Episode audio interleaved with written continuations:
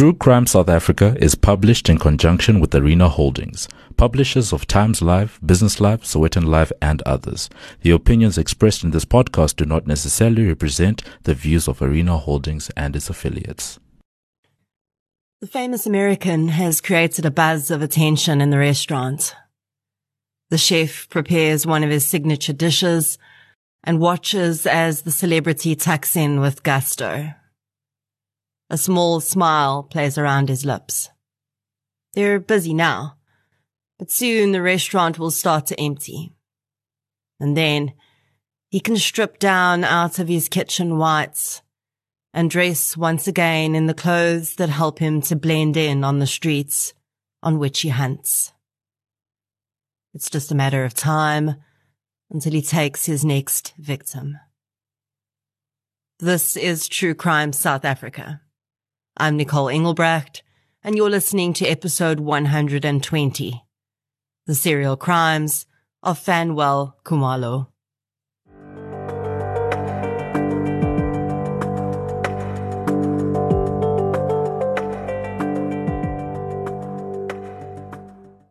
In many of the cases I discuss on the podcast, we see how young South Africans struggle significantly with social and economic hardships so I was excited to come across the podcast that's sponsoring today's episode.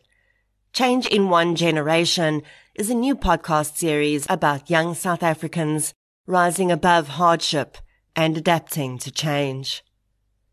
The show is hosted by legendary journalist Ruda Landman and leadership expert Dr. Frank Magwegwe.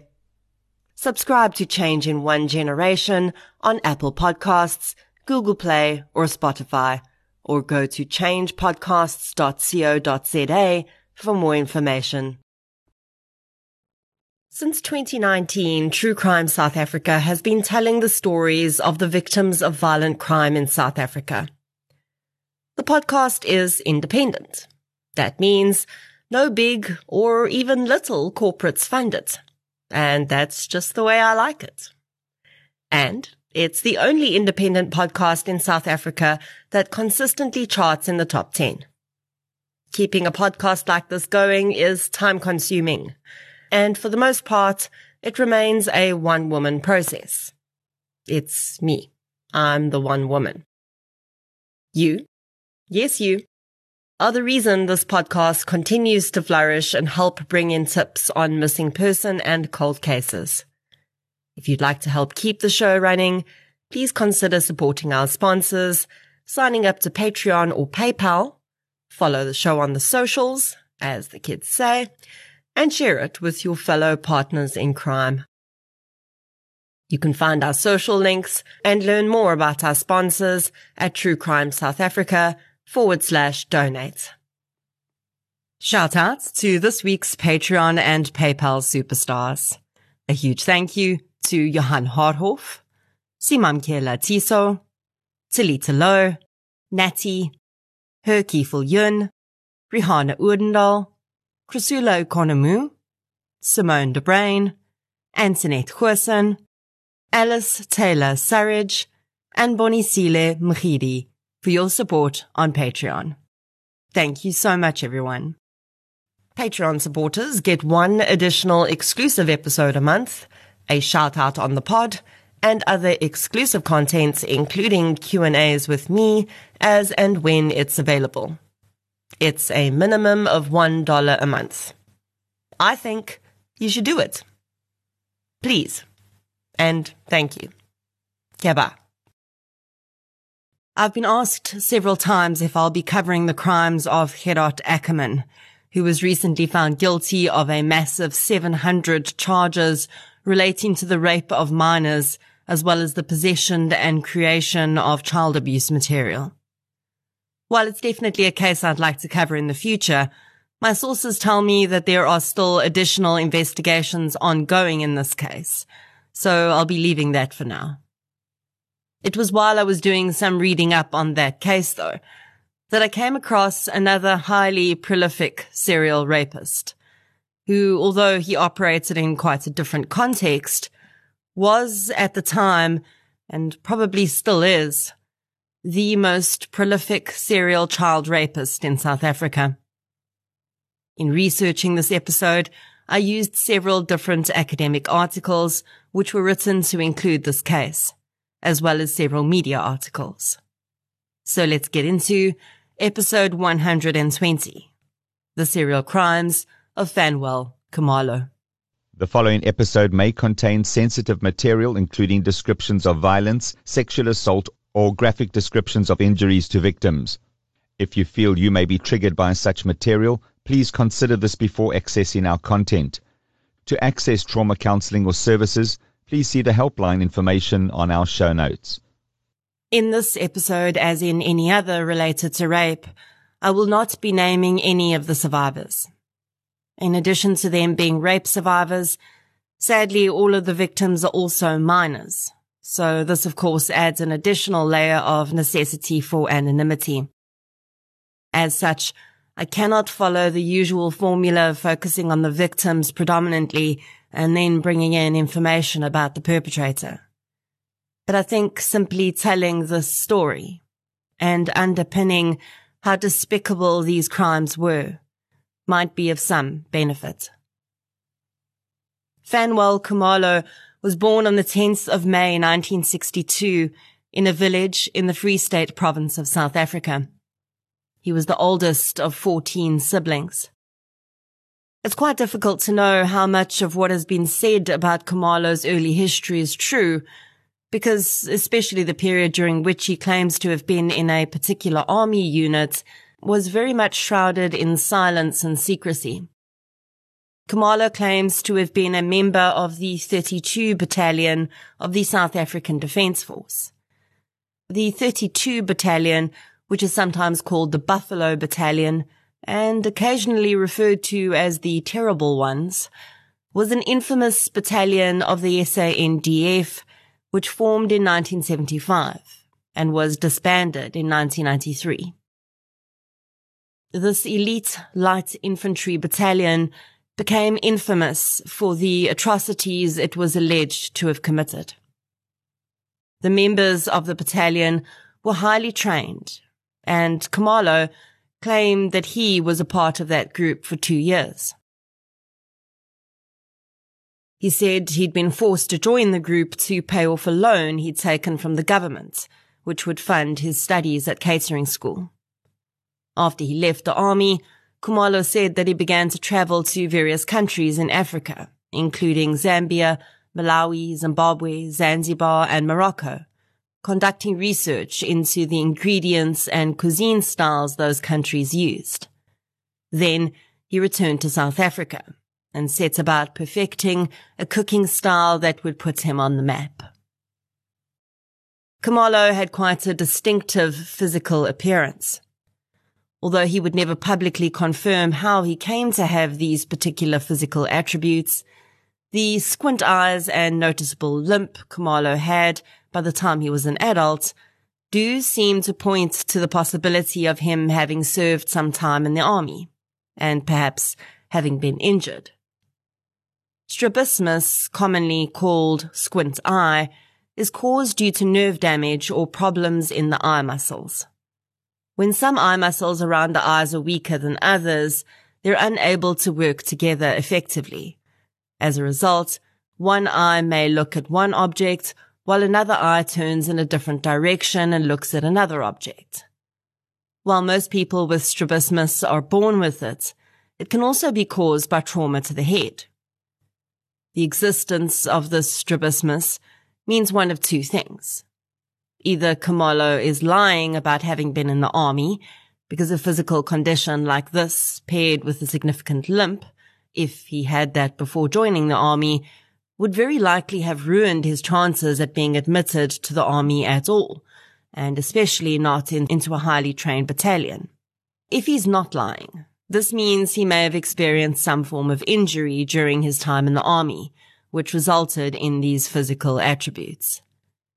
Why am I focusing so much on the man's physical appearance? Well, because those two factors would become very important in this case. But we'll get into that later. Fanwell Khumalo's career as a chef really took off in the 90s.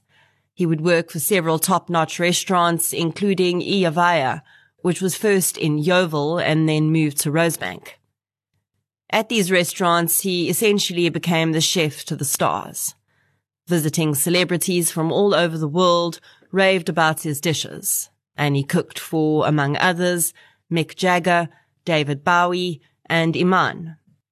Khumalo developed his own brand of cuisine, which was an exotic mix of various flavors from different African countries.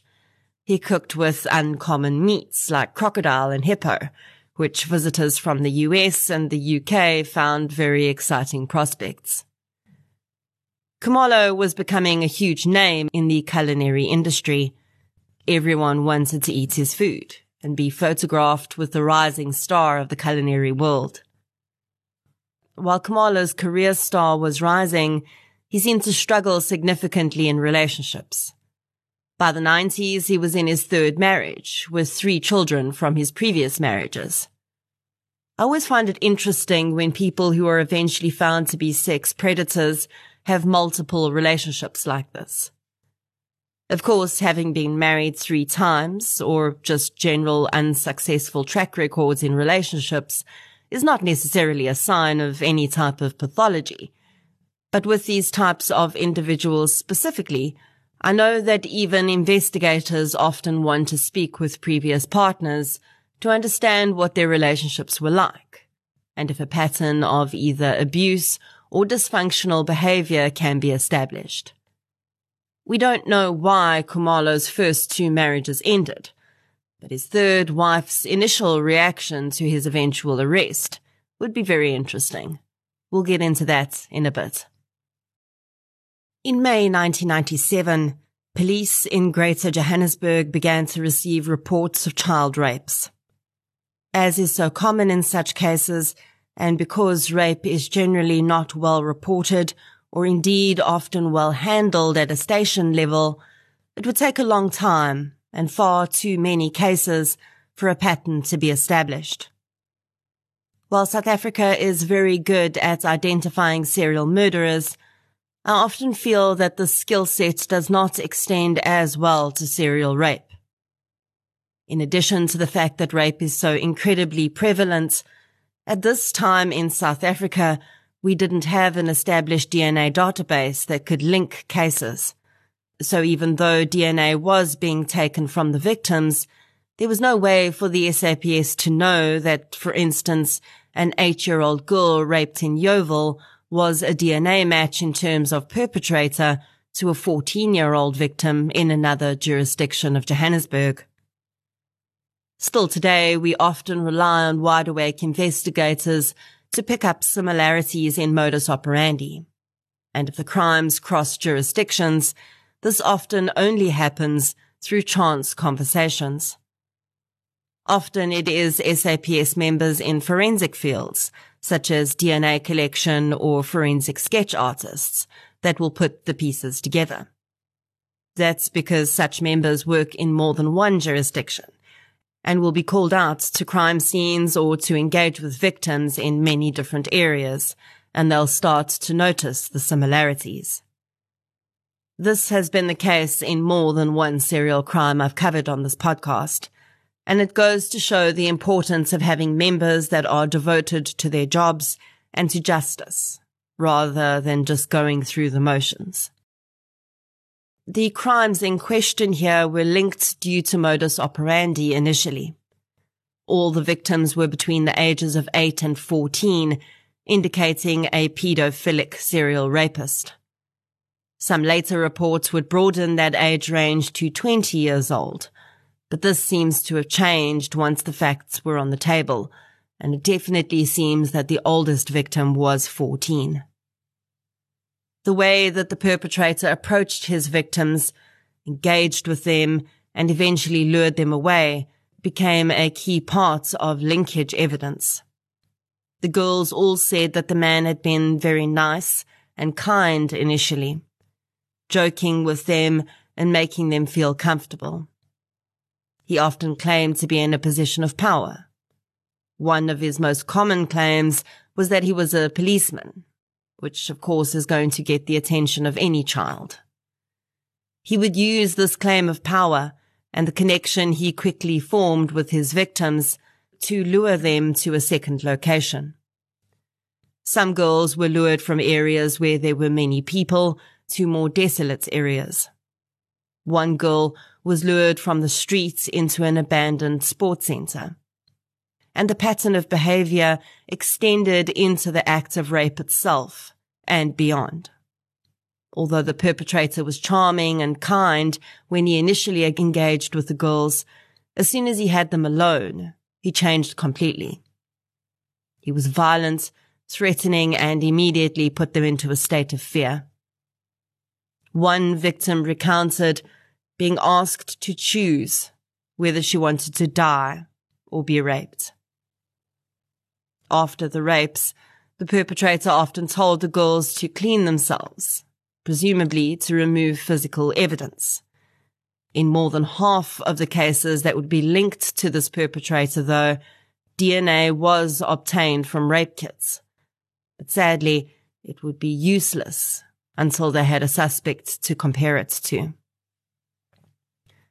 After the rapes, the perpetrator would threaten the girls and their families. The ones who he'd made believe he was a police officer would be told that he could easily find out where they lived and no one would believe them if they told about what happened. With all of these similarities, it started to become clear that this was the same suspect. But it would be another very clear piece of evidence that would confirm this. The girls all spoke of the man with the strange eyes and the limp. Now, I want to be clear here that I'm not in any way attempting to shame or insult anyone living with strabismus or squint eyes, but it's understandably something that would stand out to a child. And when paired with the violence and threats they'd experienced at the same man's hands, it became a feature that haunted them. Sadly, the victim count in terms of child rapes in Johannesburg, which would eventually be identified as a series, would climb to double digits before a task team was established. But in early 2001, a task team of 15 members was eventually approved by SAPS management and the hunt for what seemed like South Africa's most prolific child rapist was on. The task team worked incredibly hard once they were formed, often putting in 12 hour shifts for weeks in a row. Unfortunately, because the judgment for this case is sealed to protect the anonymity of the victims and perhaps to protect the integrity of future investigations of this kind, we don't know how the perpetrator in this case was eventually connected. But one afternoon in May 2001, one of the members of the task team, Superintendent Barry Brits, located and attempted to arrest Fanwell Khumalo on the streets of Berea. Khumalo attempted to escape from Brits, but the officer chased him down and managed to get cuffs on him. Khumalo's powers of persuasion were put on full display as he called out to passers-by to help him, claiming that the police officer, who was in plain clothes, was trying to rob him. The passers-by were so convinced by Khumalo's pleas that they insisted on accompanying Brits to the police station to confirm his identity. Khumalo was arrested on 24 counts of rape. Those were just the cases they'd been able to link by that point. Newspaper headlines screamed about the arrest of the celebrated chef in the days to come. And even as Khumalo appeared in court for the first time, behind the scenes, the investigation was still going full steam ahead. With Khumalo's DNA taken, forensics could now proceed with matching him conclusively to the rapes in which rape kits had been carried out and DNA samples had been obtained. In the first few hours after his arrest, Khumalo refused to talk to investigators. Eventually, the team would ask legendary detective Pete Byleveld to try his hand at cracking Khumalo. Byleveld recalls in his book, Byleveld's Dossier of a Serial Sleuth, that he'd initially struggled just as much as the others to develop any connection with Khumalo. Eventually, frustrated, he told Khumalo he was going to go for a beer, and then he'd come back, and maybe he'd like to talk then. He did just that, apparently, and he says when he did return, Khumalo did start talking to him. The nature of that conversation is not documented, but it does seem that Khumalo may have made some admissions at that time, only to turn around on that later and claim he was innocent. There are also photographs of Khumalo published in the Star newspaper at the time, where he seemed to have been conducting pointings out of various scenes where it was believed some of the victims had been raped. Of course, the main focus of much of the reporting at this time was the horrific twist that someone who was so well respected and much loved in the culinary community could also be a serial child rapist. Khumalo's wife at the time was interviewed by a journalist, and the woman was insistent that her husband was innocent. She showed the reporter reams of articles she'd cut out from newspapers in which Khumalo was spoken about in glowing terms. She told the journalist that if anyone thought that this man could be capable of what he was being accused of, they were crazy. I think this type of denial early on by a spouse who's had no idea what her husband's been up to is quite normal. I've been listening to a few podcasts about women who discover their husbands are viewing or creating child abuse material. And although at the time of recording the interview, they've accepted their spouse's guilt, Almost always, their first instinct is to try and find a reasonable explanation that does not involve their partner being a pedophile. The difference comes though when some spouses continue to delude themselves despite extensive evidence that proves the party's guilt.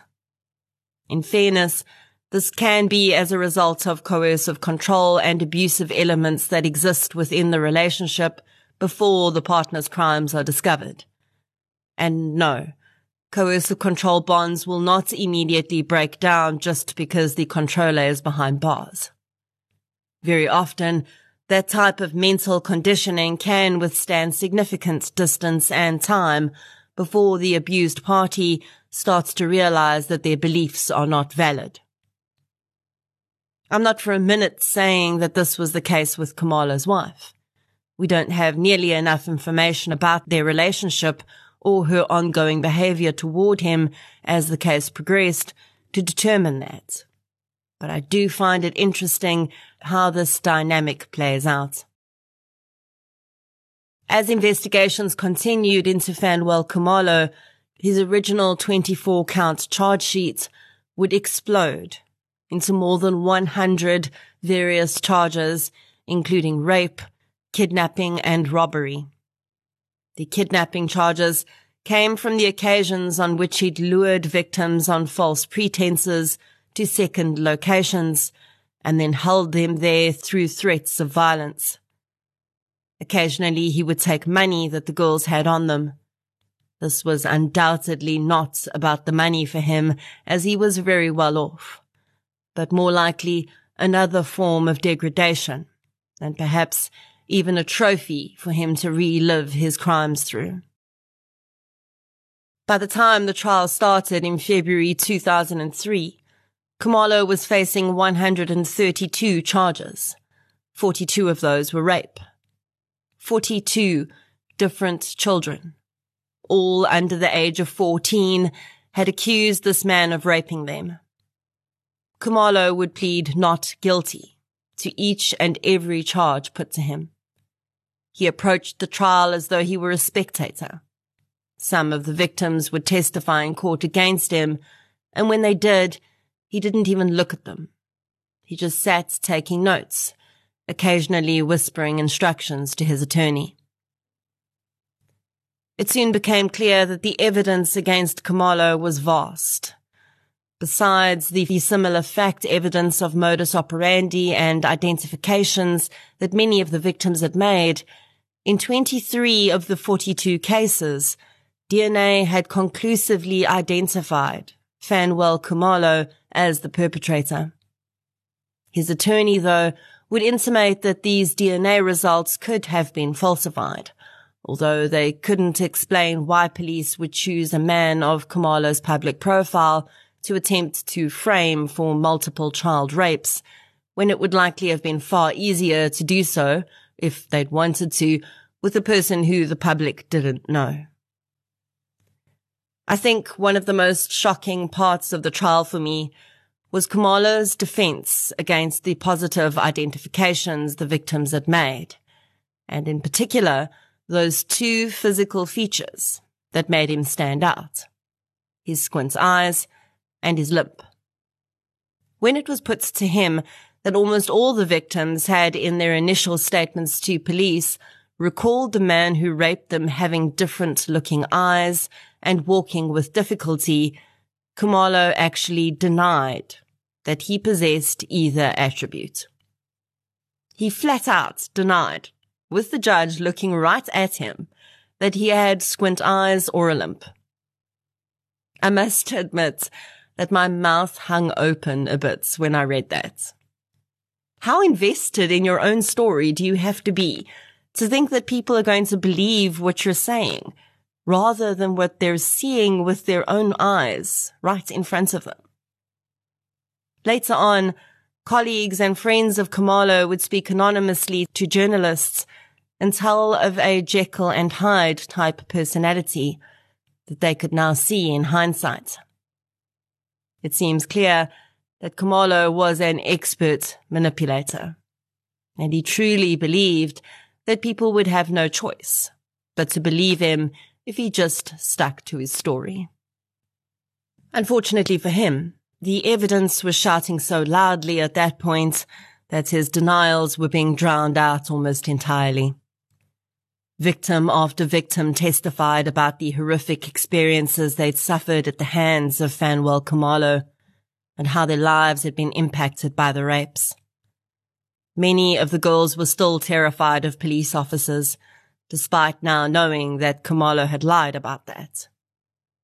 Several of the victims had had to repeat the grades they were in when the attacks happened because they'd been unable to focus on their schooling. Excellent students were reduced to barely scraping by with pass marks, and happy, content young girls became withdrawn, anxious shells of themselves. One of the most incredible testimonies was delivered by a young girl who'd been going to the shops for her mom when Khumalo had lured her away. She described the horrendous attack and then explained that when Khumalo had told her to clean herself, she'd thought back to something she heard in school about how to catch a rapist, you needed some of their semen. She'd purposefully only pretended to clean herself and also kept some of the remnants of the rape clutched in her hand, which she then handed over when her mother rushed her to the clinic after hearing of her ordeal. The bravery and presence of mind that this little girl showed is just unbelievable. And I think it's also a testament to the importance of education in schools around these matters. That victim's case was one of the ones positively linked through DNA to Fanwell Khumalo. After 93 days of evidence, Judge Max Leib prepared to pass down judgment. His detailed judgment would last four days and addressed each of the 132 charges against Khumalo, leaving little room for later appeal on the basis of inconsistency. Through the language used by the judge, it soon became clear that things were not looking good for the defense and ultimately, Khumalo would be found guilty of 103 of the 132 charges against him, including 39 counts of rape, 3 of attempted rape, 17 of indecent assault, 35 of kidnapping, 8 of robbery, and 1 of common assault.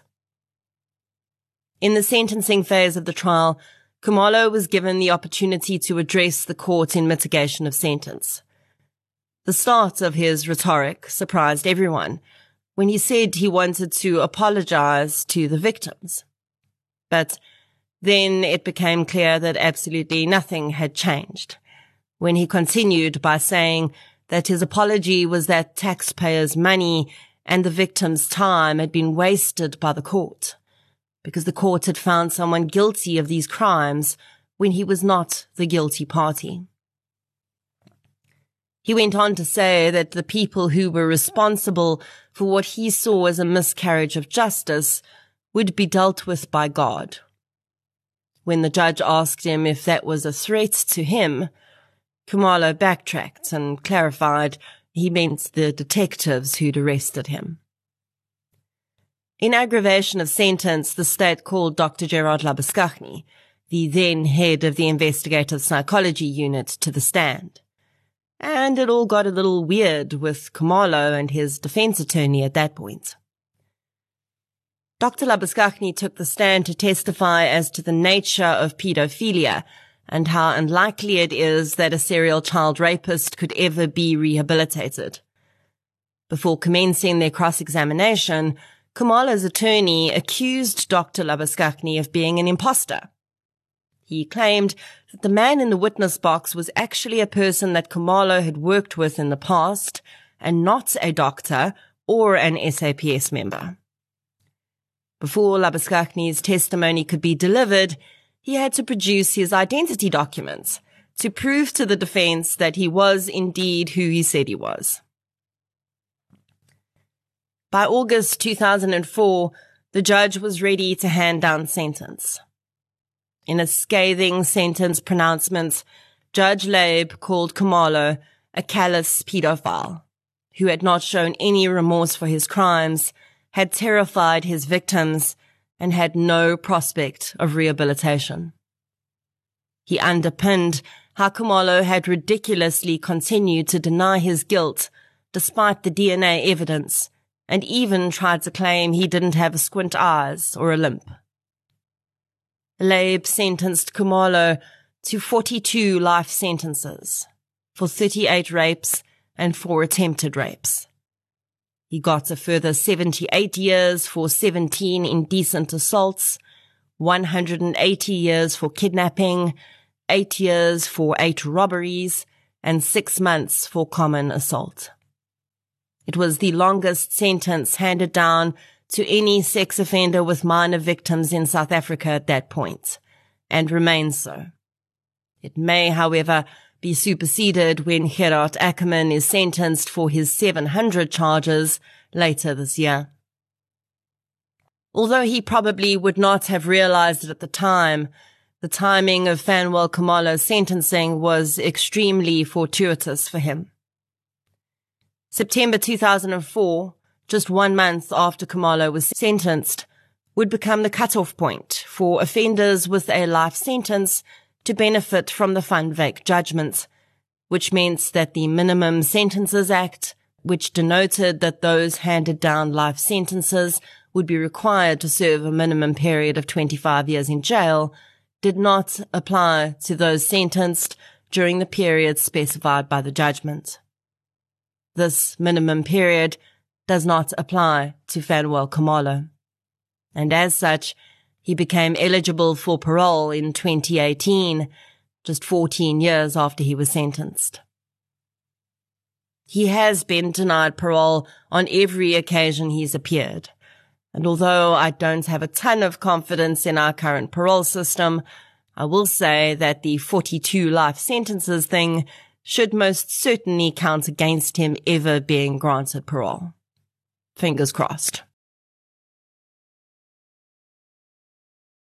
In the opinion of some of the experts that reviewed this case, Fanwell Khumalo was not far from escalating to murder. His crimes had become increasingly violent, and it's very likely that at some point he would no longer have allowed his victims to leave alive. What is absolutely without doubt is that as we've seen in so many other serial sex offender cases, if he were to be released from prison today, he would most certainly continue raping, and he very likely would no longer leave any witnesses alive to testify. It's quite overwhelming to think about the magnitude of what this man has done. One rape is undoubtedly too much, and it's bad enough when it happens to an adult. But for this to have happened to children just beggars belief.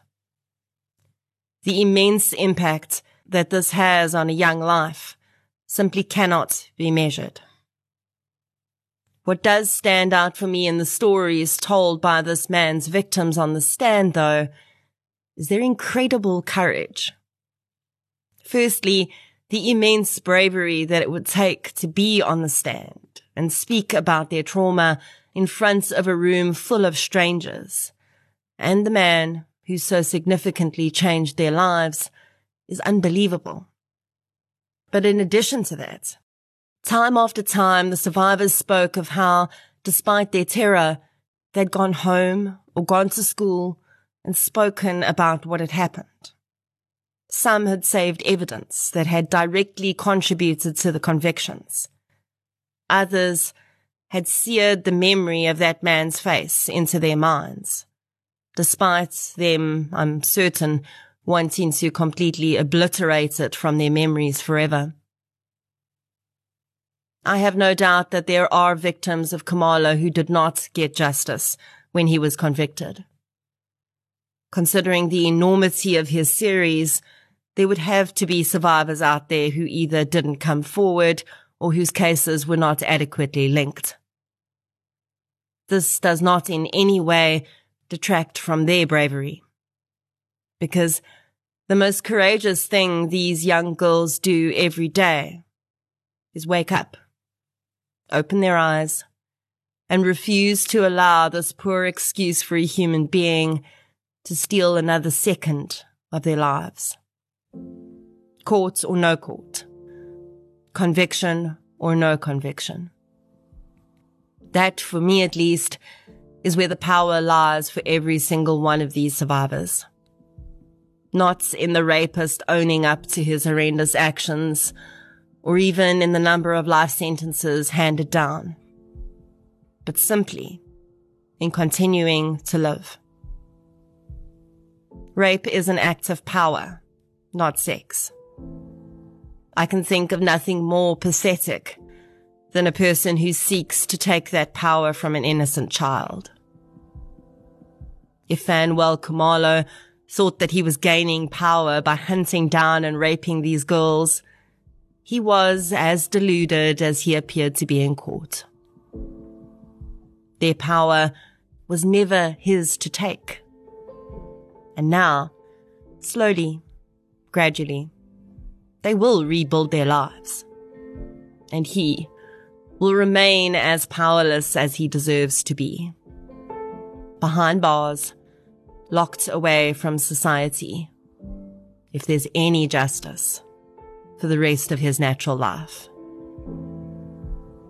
To all the survivors of this horrendous crime, your names may not be known to us, but your strength of spirit is clear. Live in power.